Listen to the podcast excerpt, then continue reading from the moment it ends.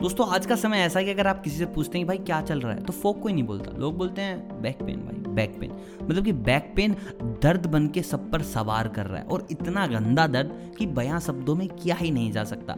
अब ऐसे में मैंने एक वीडियो बनाई थी जहाँ मैंने बताया था कि इन तरीकों के चलते आप ठीक कर लेंगे अपने बैक पेन को। कुछ देसी नुस्खे बताए थे जिनके चलते आपका बैक पेन बिल्कुल ठीक हो जाएगा। लेकिन आज इस वीडियो में आपको बता रहा हूँ कि क्या कारण है कोजिज ऑफ़ बैक पेन किस कारणवश ये बैक पेन हमारे पास आ जाता है और हमारा ना अधिकार जमा लेता है कि भाई साहब तुम घुटने टिका लो, तुम खड़े मत हो, तुम चलो मत, तुम दौड़ो मत, तुम बस गिरे रहो, तुम मेरा गुलाम हो। तो अगर तुम भी ऐसी गुलामी के शिकार नहीं होना चाहते तो भाई साहब वीडियो को देख लो, अंत तक बहुत कुछ सीखने को मिलेगा। सबसे पहली चीज़, क्यों होता है? सबसे पहले जो हमारी बैठने और खड़े होने की स्टाइल है, उसके कारण मतलब कि हमारे खराब पोस्चर के कारण। यार 80 परसेंट लोग आज के टाइम पे वर्क फ्रॉम होम कर रहे हैं लैपटॉप पे बैठे हैं और घर जाने के बाद ना, बिल्कुल ढांचा बिगड़ सा गया। ऑफ़िस में तरीके से बैठते थे, थक जाते थे, कहीं ना कहीं थोड़ा बहुत कमर में दर्द हो जाता था। लेकिन घर पे आने के बाद, भाई साहब, तुम्हारे पैर कहीं पर हैं, तुम कहीं पर हो, एक तकिया कहाँ, दूसरा तकिया कहाँ, आधा शरीर तुम्हारा बेड के ऊपर, आधा शरीर तुम्हारा बेड के नीचे। तो यार, कमर दर्द तो होना लाजमी है। दूसरी चीज़, भाई साहब, यहाँ पर आपके ना जो कैल्शियम की कमी है, उसके कारण भी आपका दर्द हो सकता है। मतलब कि डेयरी प्रोडक्ट्स जितने हो सके खाओ। कैल्शियम की चीज़ें खाओ। कैल्शियम की टैबलेट्स भी आती है, अगर कुछ ज़्यादा ही शिकायत है तो वो भी तुम खा सकते हो। अभी हो क्या रहा है? ज़्यादातर लोग मैगी पे ज़िंदा है। यूथ में जो ये प्रॉब्लम आई ना, ये इसी कारण आई है। भाई सब जोमेटो के ऊपर ज़िंदा है वो लोग। वो बर्गर खा रहे हैं, चाउमीन खा रहे हैं, वो लोग खा रहे हैं कुछ भी, लेकिन खाना नहीं खा रहे हैं। कैल्शियम उनके शरीर में जा ही नहीं रहा, कुछ महीनों से नहीं जा रहा। उस, उसके ऊपर भाई साहब उनके नशे मतलब कि उनको सिगरेट भी चाहिए, उनको दारू भी चाहिए तो ऐसे में भाई साहब ये चीज़ें होना लाजमी है। तो आपको अच्छी चीज़ें खानी होंगी, हरी चीज़ें खानी होंगी, जिसके चलते भाई साहब तुम्हें थोड़ा सा निजात मिले। तो जो लोग ऐसे कैल्शियम की कमी के कारण परेशान है तो डेयरी प्रोडक्ट खाओ, उसमें तुम्हें भरपूर मात्रा में कैल्शियम मिल जाएगा। अब तीसरी कैटेगरी के लोग, जो बहुत ज़्यादा काम करते हैं तो चेयर पे बैठ के दस दस, बारह बारह, तेरह तेरह घंटे काम कर लेते हैं। या फिर जो लोग सिटिंग बहुत ज़्यादा करते हैं। काम भी नहीं करे, लेकिन उनकी सिटिंग बहुत ज़्यादा है। तो अपनी सिटिंग पे काम करो। अगर तुम पढ़ भी रहे हो तो भाई साहब, तुम्हें बहुत काम की चीज़ बताता हूँ। हर एक घंटे के बाद करीब करीब पाँच से दस मिनट का गैप लो। और उस गैप में तुम्हें क्या करना है? तुम्हें उसमें स्ट्रेचिंग करनी है बहुत अच्छे से। स्ट्रेचिंग करो, बैठो, काम करो। स्ट्रेचिंग करो, बैठो, काम करो। पहली चीज़ एनर्जी मिलेगी। तुम्हें भरपूर मात्रा में ताकत मिलेगी। सेकेंडरी चीज़, तुम्हारी जो सिटिंग है ना, वो की कैपेसिटी बढ़ जाएगी। तुम पहले अगर दस घंटे की सिटिंग पे काम करे तो तुम बारह से तेरह से चौदह से पंद्रह घंटे पे चले जाओगे। थर्ड चीज़ तुम्हारा फोकस बढ़ेगा।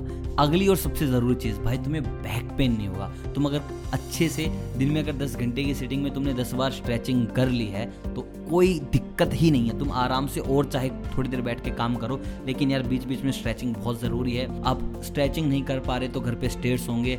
आप स्टेयर्स का यूज़ कर लीजिए दो तीन बार ऊपर गए दो तीन बार नीचे गए दैट्स ऑल अगर ये सब चीज़ें हो रही है तो बहुत बढ़िया चीज़ है। उसके बाद भाई साहब को क्या करना है? अपने अकॉर्डिंग ही अपना काम करना है। कई बार क्या होता है ना, तुम जिम विम में जाते हो। तुमने देख लिया, इस बंदे का डोला सोलह है, लेकिन यार मैं उठा रहा हूँ, दस किलो है, उठा रहा है, चालीस किलो क्यों ना चालीस किलो ट्राई किया जाए, हमारा भी डोला सोलह का हो जाए। तो ऐसे में भाई साहब अपनी औकात के हिसाब से काम करो। अगर तुम्हारी कैपेबिलिटी है दस की तो तुम दस ही उठाओ यार। तुम किसी को देखो मत। और गलत एक्सरसाइज मत करो। नाइन्टी परसेंट बच्चे अभी क्या कर रहे हैं? कुछ भी एक्सरसाइज कर रहे हैं, कुछ भी।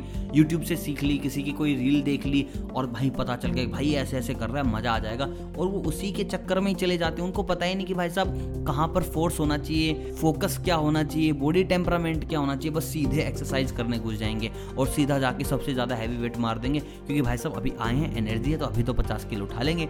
बात तक बचेगी नहीं जान तो पहले पचास उठाते हैं लास्ट तक दस बीस पे आ जाएँगे। तो भाई, ये चीज़ बहुत गलत है। सबसे पहले वार्म अप करो रनिंग करो स्ट्रेचिंग करो स्ट्रेंथनिंग करो। उसके बाद तुम भाई घुसो वज़न वज़न उठाने के लिए और ये और दूसरी चीज़ों के लिए। लेकिन सबसे पहले अगर तुम बिना स्ट्रेचिंग के एक्सरसाइज के लिए घुस गए तो भाई तुम्हें बैक पेन आएगा ही आएगा, कोई भी नहीं रोक सकता। और मैं बैक पेन की नहीं कह रहा, मैं नेक पेन भी आ सकता है। और भी ऐसे खिंचाव आ जाएँगे तो तुम्हें समझ नहीं आएगा कि जिम जाएँ या ना जाएँ। तो अगर चाहते हो कि यार एक हेल्थी लाइफ जिए, अगर चाहते हो कि यार बिना दर्द के ज़िंदगी जिए जाए एट्टी परसेंट जो यंग जनरेशन है, उसके दर्द का सबसे बड़ा कारण यही है एक तो सिटिंग हो गई, दूसरी चीज़ हो गई उनका खाना पीना, तीसरी चीज़ हो गई भाई साहब उनकी जिम जिम के चलते न जाने कितने ही बच्चे ऐसे हैं जो अच्छे से अब चल फिर नहीं सकते। क्योंकि भाई साहब, बैक तुड़वा लिए नेक तुड़वा लिए थाई की एक्सरसाइज कर करके क्योंकि तुम्हारा भाई तो बहुत तगड़ा है। थाई में तो 110 किलो वज़न उठा लेगा क्योंकि सामने वाले ने उठाया है। सो तो ऐसे में अपने शरीर के साथ खिलवाड़ कर रहे हैं लोग। तो दोस्तों, जितनी भी चीज़ें बताई हैं, ये है मुख्य कारण बैक पेन के। मुझे कमेंट करके बताओ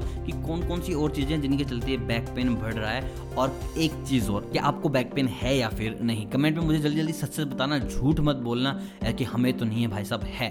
थोड़ा कोशिश करो, झुकने भुकने की स्ट्रेचिंग करो, थोड़ा बहुत भी अगर हो तो बताओ, उस चीज़ पर फिर और डिस्कस करके एक ब्रीफ वीडियो बनाई जाएगी। वीडियो अगर पसंद आ गई तो वीडियो को तो लाइक तुम कर ही दोगे। चैनल पे नहीं हो तो भाई सबसे पहले करना है सब्सक्राइब मिलता हूँ बहुत जल्द स्वास्थ्य के नए नुस्खों के साथ अब तक आप सभी को अलविदा।